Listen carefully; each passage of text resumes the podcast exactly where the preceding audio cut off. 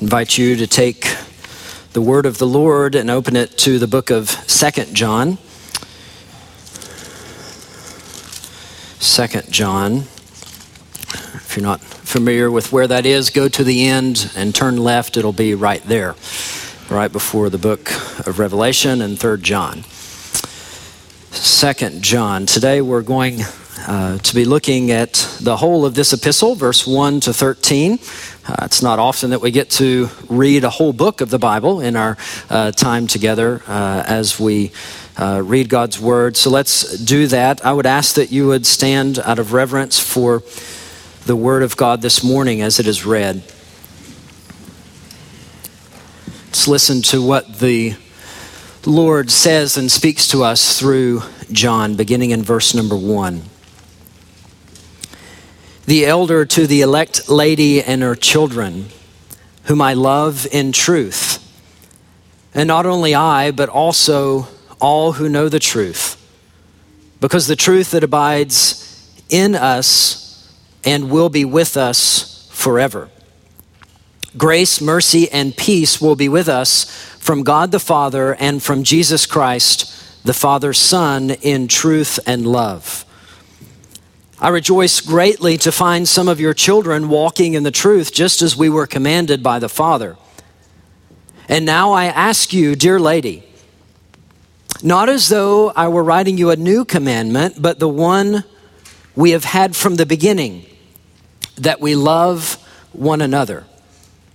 And this is love, that we walk according to his commandments. This is the commandment, just as you have heard from the beginning so that you should walk in it. For many deceivers have gone out into the world, those who do not confess the coming of Jesus Christ in the flesh. Such a one is the deceiver and the antichrist. Watch yourselves so that you may not lose what we have worked for, but may win a full reward. Everyone who goes on ahead and does not abide in the teaching of Christ does not have God. Whoever abides in the teaching has both the Father and the Son. If anyone comes to you and does not bring this teaching, do not receive him into your house or give him any greeting. For whoever greets him takes part in his wicked works. Though I have much to write to you, I would rather not use paper and ink. Instead, I hope to come to you and talk to you face to face so that our joy may be complete. The children of your elect sister greet you. Let's go together to the Lord in prayer. Our Father, now as we open your word, we pray through the power of your Holy Spirit that you would open our hearts and our minds to receive it. Father, we pray that you would do what only you can do in this time, and that is take the truth of your word and apply it to our hearts and to our lives. Father, we ask that you would feed us from your word. We ask that you would convict us. We ask that you would encourage us. Father, we pray that you would make us more like your Son, Jesus Christ. Father, we pray that if any here are not trusting in Christ for the forgiveness of their sins, we pray, Father, that indeed through your Spirit and through your word, you would make them alive. We praise you. We thank you for Jesus Christ, our Savior. We thank you for your word that you've given to us. It's in Jesus' name we humbly pray these things. Amen. Amen. Well, you may be seated. For today and the Sunday after next, we're going to be looking at these very two small letters of the Apostle John.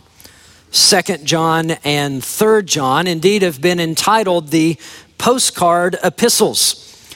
Each of these letters would have fit on a uh, nice little piece of papyrus back in the early times of the New Testament to be sent uh, to various churches. And these indeed are the shortest books in the New Testament, 3rd John being, being the shortest. First, second, and third John, a part of this trilogy, were written by the beloved disciple of Jesus, John, the younger of the two sons of Zebedee. You'll remember hearing about James and John as they were entitled in the Gospels the sons of thunder as they came to be called. We've seen and we know from there that John was very zealous for the Lord. John was very zealous for the teachings of Christianity and his Savior. We see a glimpse of his zeal in the Gospels where he and his brother James they became enraged at a Samaritan village that refused to receive Jesus Christ and you'll recall what they asked of Jesus Lord do you want us to command fire to come down from heaven and consume them right to say the very least John was very passionate and zealous for his savior According to tradi- tradition, John spent the last decades of his life in Ephesus, overseeing the church there and also giving leadership to the surrounding churches in that area. Paul had planted this church in Ephesus and had, uh, before this time, he had already died. He had been martyred for his faith. So John is writing these letters very late in his life. Around Second John, he would have been in his 80s uh, when he is writing these letters. And that tells us a lot about the apostles in general and John in particular. They had a love for the truth of God and a love for the people of God that never faded in their lives. Even in their last days, they were passionate about seeing the churches of Jesus Christ be pure and be holy and be faithful.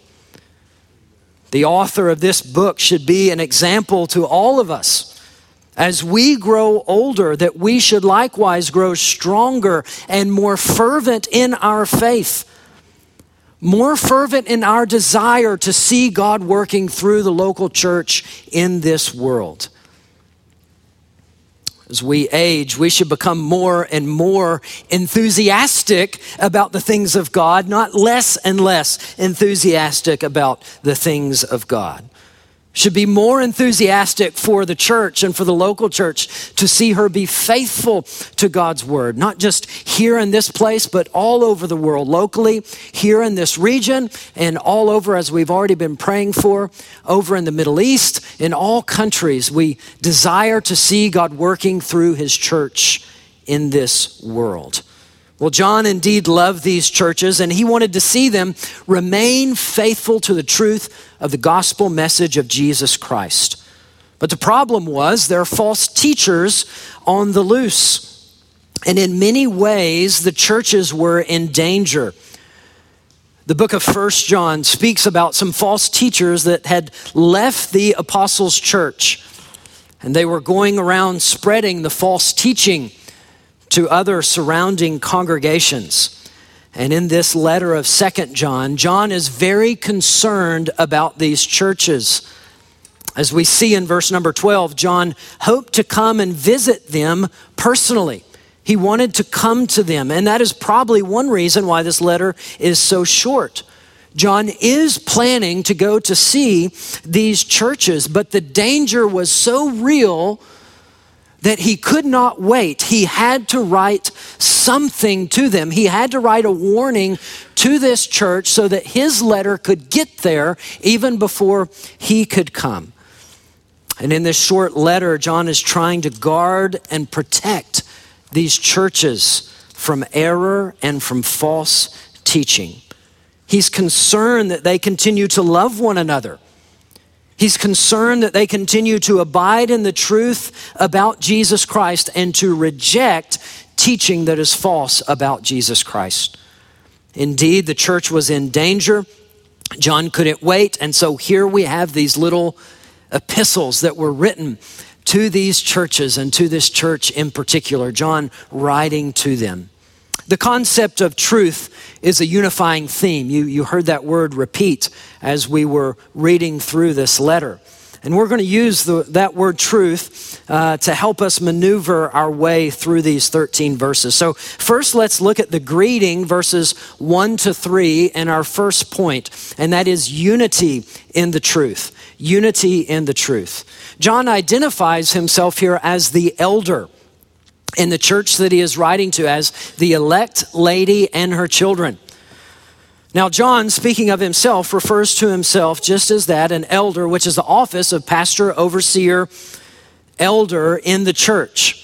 He's probably the head elder there in that local body, and that is how he is referring to himself, the position that he holds within the church. And so he says the elder, they would have known who it is that was writing this to them. That's all he had to say, the elder, as he was writing to them. And he refers to the church he's writing to, interestingly, not by a geographical name, but by a phrase the elect lady and her children.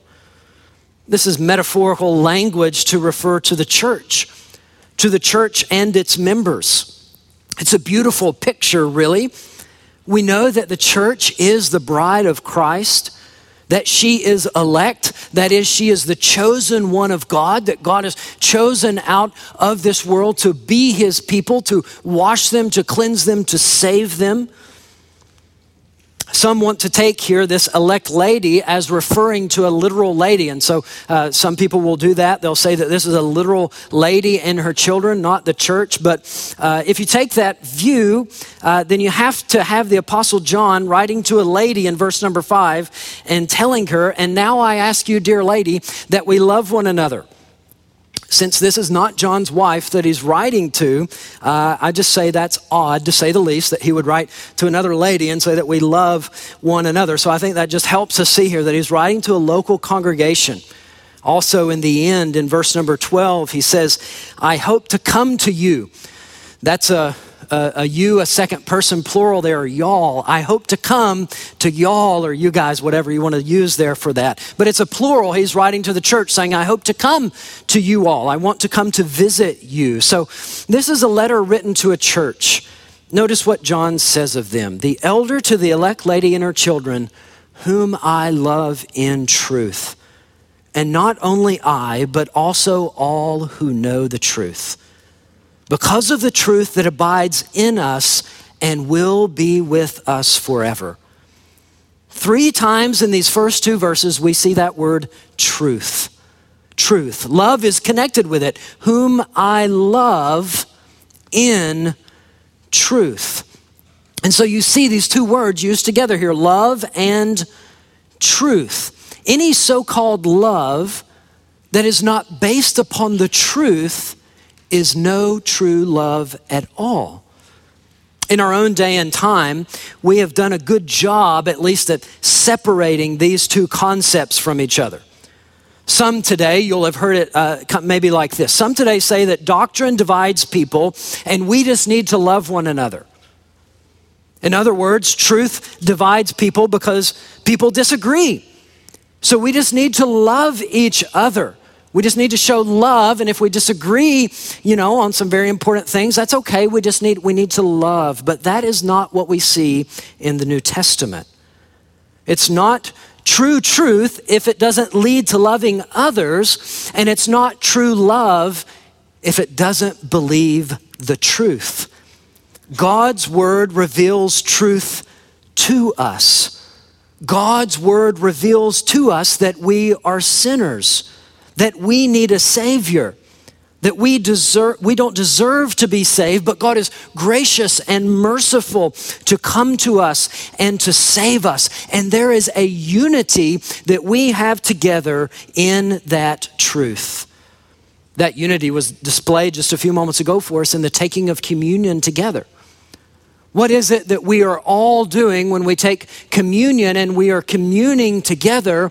It is that we are all doing this because of Jesus Christ.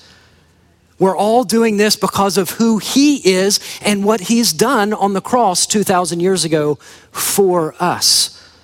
So it's this truth, the truth that we are sinners that we confess our sin to God and that God has provided a Savior in the person of Jesus Christ that has done what we cannot do for ourselves. It's that truth that unites God's people together. The same apostle that wrote this letter also wrote the Gospel of John in it that we've been looking at. It says that Jesus himself is the way, the truth, and the life. And it's these truths about Jesus and who he is that unite us together, that united them together, that always unites God's people together. Verse number three, he says in the greeting, grace, mercy, and peace will be with us from God the Father and from Jesus Christ, the Father, Son, in truth and love. The truth of God's grace, mercy, and peace indeed unite us together. Not only I, he writes in verse number one, but all who know the truth. So he's writing to them, but also all who know the truth. And then in verse number two, we see all the us's right? All the us's because of the truth that abides in us and will be with us. So you see this unifying factor of truth and of love going hand in hand. Just look around at all of us here this morning who are a part of Redeeming Grace Baptist Church. We are joined together with one another in the bonds of Christian love because of the truth about who Jesus Christ is. I would hope that if we take the truth of Jesus Christ out of this place, that we would crumble and fall. Right? It's the truth of Jesus Christ and the cross and what he has done for us that unites us together in this place. It's the truth of Jesus Christ that as we look around that makes us brothers and sisters in Jesus Christ. There is unity, brothers and sisters, in the truth of Jesus Christ. So we see that here in his greeting as he's tying together this concept of truth and unity that goes hand in hand with it. Next, in verses four to six, we see a call to walk in the truth a call to walk in the truth. In verse 4 down to verse number 6. In verse 4, we, for, we first see a thankfulness in the truth. So, a thankfulness. Look at his thankfulness in verse 4. I rejoiced greatly to find some of your children walking in the truth, just as we were commanded by the Father. John heard about those in the church who were remaining faithful to the truth. Somehow that word got to him, and it didn't just cause him to rejoice. The text says here it caused him to rejoice greatly. There, were great, there was great joy for John to hear about these believers being faithful to the Savior who saved them. Indeed, how much pleasure and deep seated joy it brings to a minister to see other people walking in the truth. There is hardly anything more encouraging for an elder in the church to see believers in the congregation walking in the truth of God's word, staying obedient seeking to please Christ, seeking to live in obedience to Him. And not only elders, of course, and ministers, but it's true with every single Christian. Doesn't it bring you joy to see other people living in obedience and faithfulness to walk in the truth? That when you see people that you know, brothers and sisters in Christ here, that are going through difficult times in their lives, how encouraging is it to see them remain faithful to the gospel? To see them going through difficult times in their life, to see them going through tragic circumstances, and to remain faithful to God.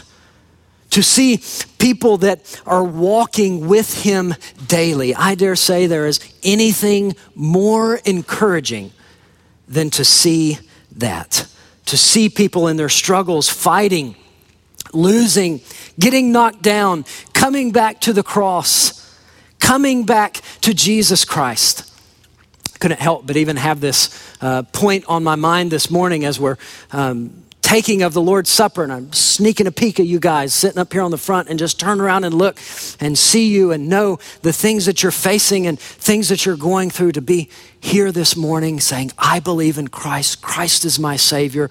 I'm receiving Jesus, partaking of communion. It is so encouraging to see one another walking in the truth. And John says that here, and he says, I rejoice greatly. The problem is, kind of in here, is that he says to see some. right? As he says, there are some of your children. That kind of leaves the door cracked to say, well, maybe there aren't some who are walking in the truth, which leads us here uh, also to a point of encouragement, or excuse me, an exhortation in verse 5 to 6. So a thankfulness, he's thankful, but he's also exhorting here to continue on. So in verse number 5, he says, And now I ask you, dear lady, writing to the church, not as though I were writing you a new commandment, but the one we have had from the beginning that we love one another. John is reminding them here to be faithful to the basics of the Christian faith. It's not as though John taught them about Christ and of salvation, and then months later was scratching his head and said, Oh, I forgot about this love part. I forgot that I'm supposed to tell them to love each other. So let me sneak that in there and get that in there. Sorry about that. No, from the very beginning of his ministry, the command to love has been fundamental. They are to love one another. Love one another. Love those within the body of who you are united in the truth. I'm thankful too that John just doesn't leave it hanging there for us in verse number five to say to love one another. He's going to go forth in the next verse and he's going to define it for us. What does it mean to love? So look at verse number six. He says, and this is love. So that's what he's saying here. And here's what I mean by the command to love. Here is love that we walk according to his commandments. This is the commandment, just as you have heard from the beginning, so that you should walk in it. John says, Here is what love looks like. And notice that John does not define love as a feeling. John doesn't define love as an emotion. John defines love in terms of obedience. Obedience. John says, is, and this is love that we walk, how? According to his commandments. Walk, walk. Walk also is a major theme in these verses. To walk refers to how we live. John's carrying over here language from the Old Testament and it means how we, quote, live or conduct ourselves, right? Of course, John is speaking here metaphorically and using metaphorical language, right? Christians don't have a specific gait with which they physically walk, right? We walk in love, and here's, here's what that looks like. No, we're to have a life that is characterized by certain actions, right? And that is our walk, that is how we are characterized. John says we're to walk, quote, according to his commandments. Now that's a mouthful right there, isn't it? How are we to walk? We are to walk according to his commandments. Commandments here is plural. And it's pointing beyond a single command, say to, to just show love to one another. He's speaking about a full orbed life lived in obedience to the Father. Okay, so this is a general thing of saying living in obedience to the commands of our Lord and Savior Jesus Christ. Right? That is what it means to love. That is how we are to walk. It's to show in our actions. We're tempted, just like these believers in New Testament times, to simply love with a word and not by deeds. It's easy, isn't it, to say that you love God? Right? If we were passing out a true or false test this morning, do you love God? Well, yes, true, true. I, I love the Lord, right? Most of you would probably circle that. It's easy to say that. It's easy to say that we love one another here in this body, right? I, I would assume those of you that have gotten to know me, you might struggle with that, right? But it's probably easy for you to say that we love, love one another. But the rubber really hits the road when that love is put into action. To make an effort to be involved with each other, to make an effort to be involved in the lives of the other members of this church outside of our worship services. How deceived we would be to think that we could show love to one another only during the few hours we see one another in worship service. Showing love means that we're involved with each other, that we're praying for one another, that we're calling one another, befriending one another, trying as best as we can to meet the needs of one another, to know those needs, to share those needs. Are there ways that you could improve in these areas? Let us look around us and seek to show in a tangible way love for others. Right? This isn't the job of just a few in the church. This is the job of all in the church, as John is writing. To love one another. It's vitally important that we walk in this and to walk in this truth. We're encouraged and filled with joy to see others walk in the truth, and we're likewise encouraged to continue on in obedience ourselves, to put truth into action, showing love to one another. We must always remember what John said as he made it specifically clear in the book of First John 3:14 he says, "We know that we have passed out of death into life because we love the brothers. Whoever does not love abides in death.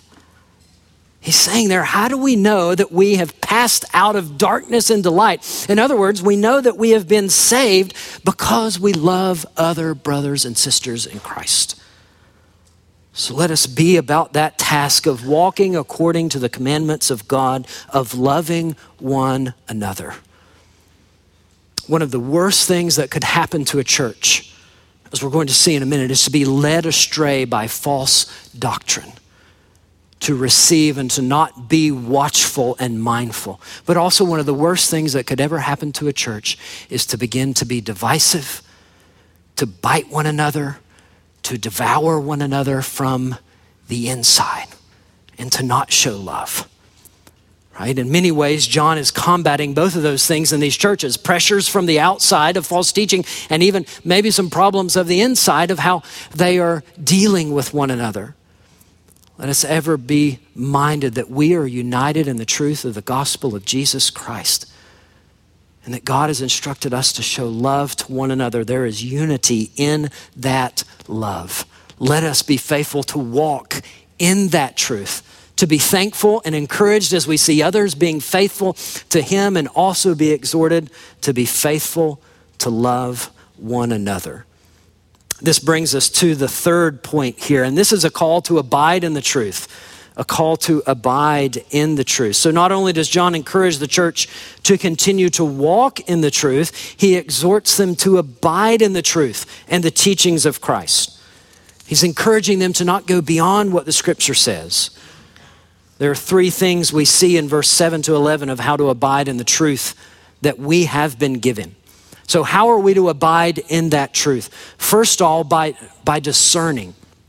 By discerning. Look at what he says in verse number 7. For many deceivers have gone out into the world, those who do not confess the coming of Jesus Christ in the flesh. Such a one is the deceiver and the Antichrist. We must remain and abide in the truth because there are false teachers and deceivers in this world. Those John is warning the church about are probably the same people that he mentioned in 1 John chapter 2 verse 18 and 19 that have gone out of the churches. Listen to that, just try to follow him because he's going to start weaving like a seamstress here. But listen to what he says in 1 John 2 Children, it is the last hour, and as you have heard that Antichrist is coming, so now many Antichrists have come. Therefore, we know that it is the last hour. Listen to what he says. They went out from us, but they were not of us. For if they had been of us, they would have continued with us. But they went out that it might become plain that they all are not of us. Right? So he's, do, he's doing all of this, and he's basically just saying there, look, these false teachers left the church. They went out, they're believing something heretical about Jesus Christ, and they have left the church. They've left the church because they're not of us. If they would have been of us, then they would have persevered, they would have remained with us. But in order to become clear before everybody, they went out from us so that all people could see. These people that left the church were no doubt going to other churches in that region trying to spread the false teaching. We don't know exactly or precisely what damning heresies they were teaching, but it had to do with the person of Christ. It says that those who do not confess the coming of Jesus Christ in the flesh. So, probably here we're speaking about something about Jesus Christ, something about his coming and his coming to this earth, meaning his coming in the sense of coming down to live a perfect life, die on the cross in our place, and be raised from the dead.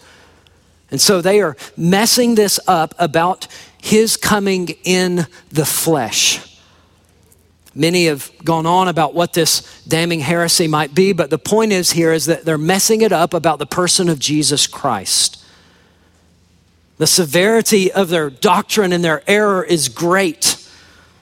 Right? So the apostle John is not writing these churches here saying, hey, watch out for these people with this millennial view. You know, these, these people that hold this view of the millennium that think that Christ is going to return at this time, you know, watch out for them. They're the Antichrist right? That's not what he is saying here. This is on the level of importance of doctrine that John is writing to them, saying, You need to be aware, you need to discern. These teachers, no doubt, claim to have the true teaching about Jesus, but John calls them a deceiver. A deceiver. A deceiver is one who takes away from the truth. A deceiver is somebody who causes another person to be mistaken. Right? So you're teaching something that is not true. More than that, he umps the anti, no pun intended, to call them even an antichrist, right? Against Christ. They're teaching things that are contrary to the truth, even contrary to Jesus Christ himself. Listen, as Christians, we must be a discerning people. Just because someone comes with a smile and a witty teaching does not make them truth bearers.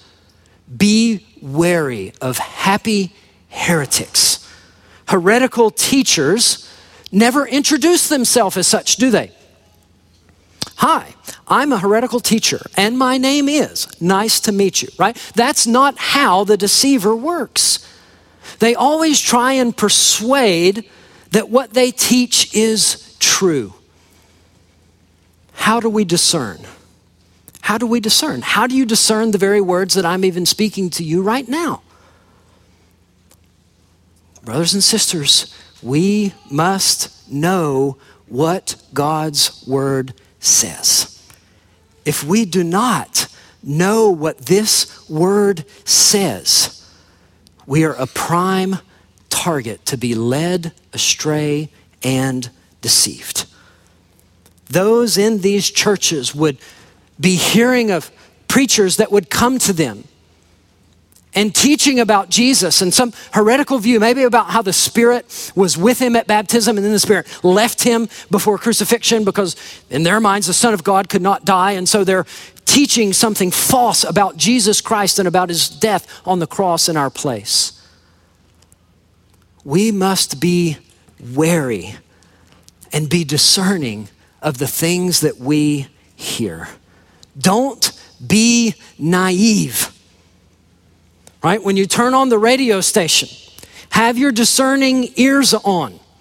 When it's late at night and you turn the TV to TV, well, don't turn the TV to TBN, right? When it's late at night, you see this, we must always be a discerning people, listening to what we hear. We must be a people who know the word of God and seek to live in obedience to it.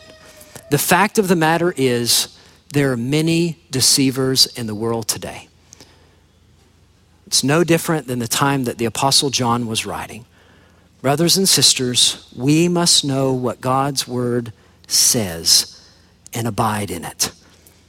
We abide in that truth by persevering in verse 8 and 9. Verse 8, John gives the first commandment of this book. He gets to verse 8. He says, Watch yourselves so that you may not lose what we have worked for, worked for but may win a full reward. Believers are indeed to be people who watch yourselves. In other words, be prepared, pay attention. What is the opposite of that? What is the opposite of watching yourselves? Well, it's not paying attention, not being prepared, just coasting, of not being conscious of the fact that there are false teachers and teachings in this world that, if believed, could be damnable, sending one to hell. What is this that John is warning them about not losing? He says the full reward here. And he's speaking here of salvation, of eternal life.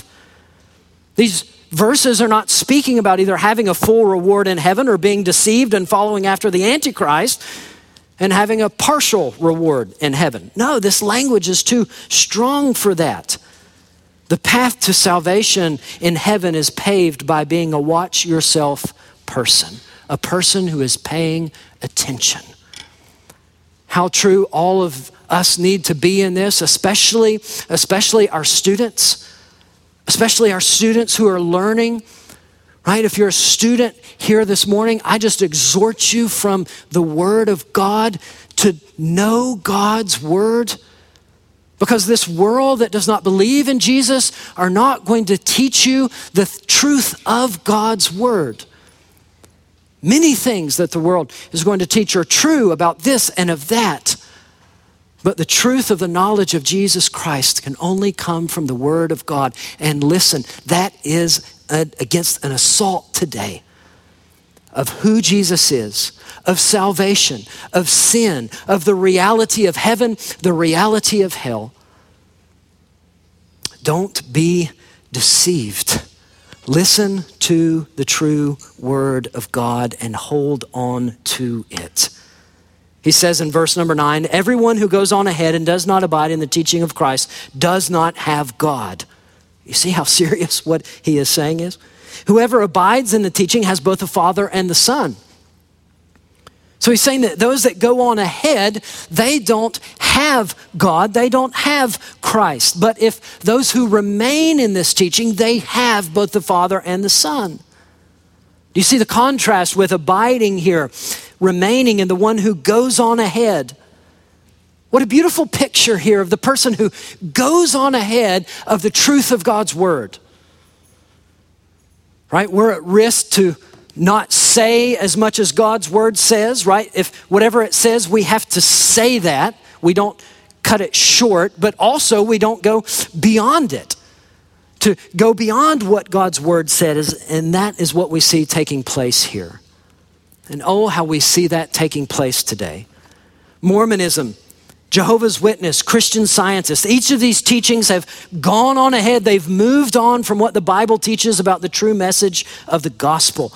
The health and wealth gospel has gone on ahead of the teachings of God's word today. Judaism has gone on ahead from the teaching not accepting Jesus as the Messiah. And we as Christians must always be a discerning people of not adding on anything to the gospel message because when you add on to it, you're actually subtracting and taking away from it.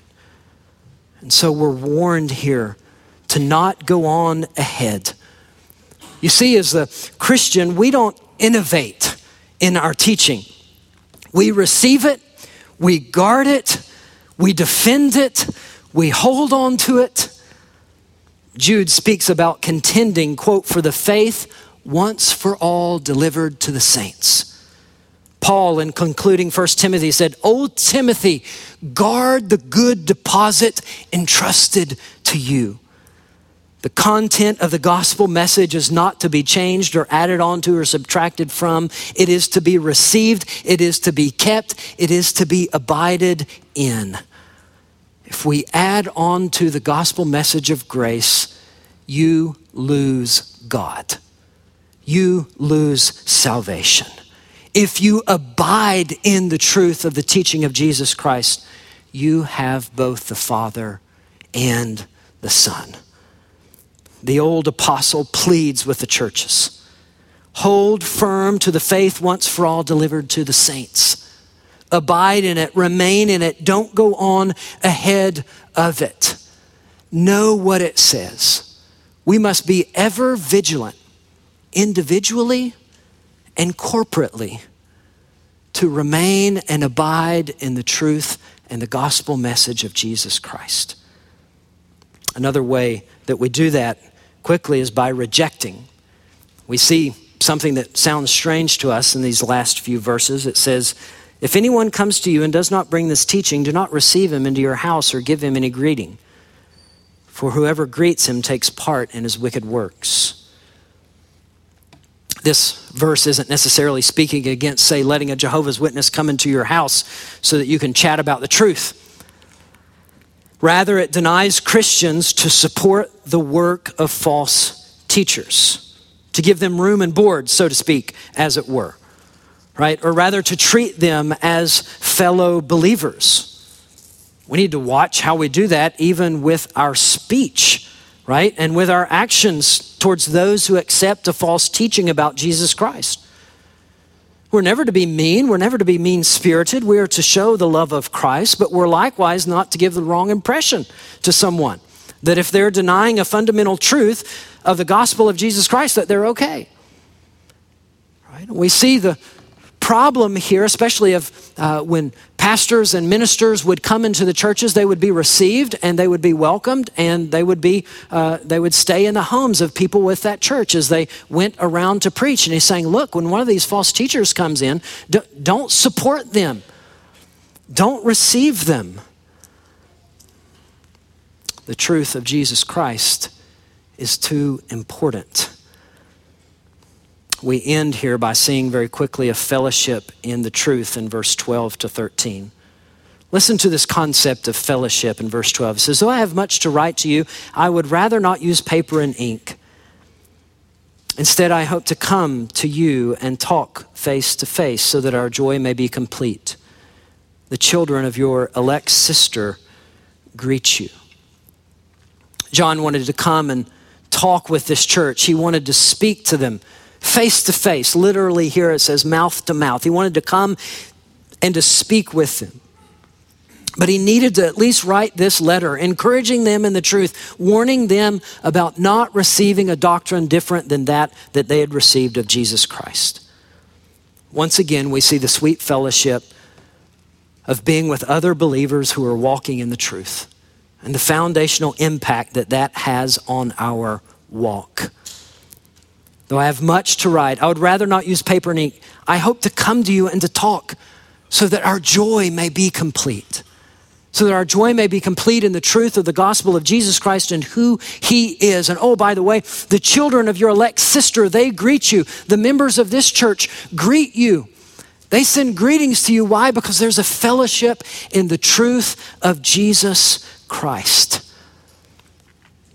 The Apostle John had to write this short little letter because of what was at stake unity within the church over showing love to one another, and the problems of the reality of false teaching that was floating all around these churches and seeking to find a nook and a cranny to come in and to bring deception into these churches. May we realize the importance of truth this morning. May we as a congregation realize how important it is corporately to hold on into our confessions of faith about who Jesus Christ is and what he's done. May we ever keep that front and center here at Redeeming Grace Baptist Church.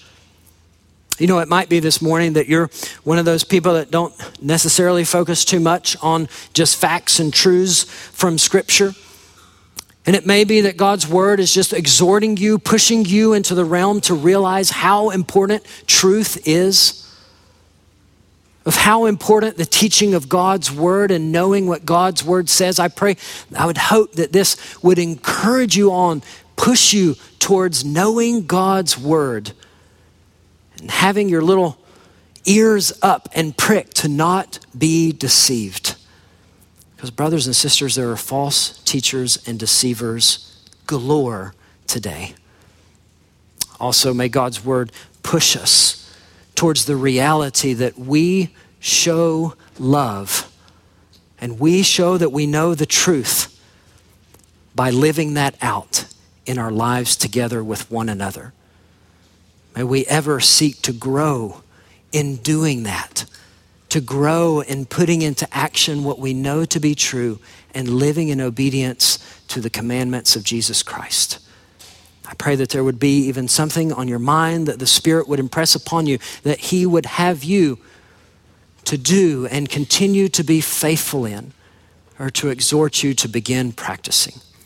Let's go to our Lord and Savior in prayer. Our Father, we thank you for Jesus Christ, who is the way, the truth, and the life. Father, we thank you that we can find forgiveness of sins not in our doing something, but in our trusting in what Christ has done for us. Help us to show the love that we have received to one another here in this church. Help us to be a people who are discerning, who love the truth, and who seek to live in obedience to you. Father, we praise you for Christ our Savior. Thank you for forgiving us of our sins, from taking us to death into life, from being deceived into knowing the truth. It's in the name of Christ our Savior we pray. Amen.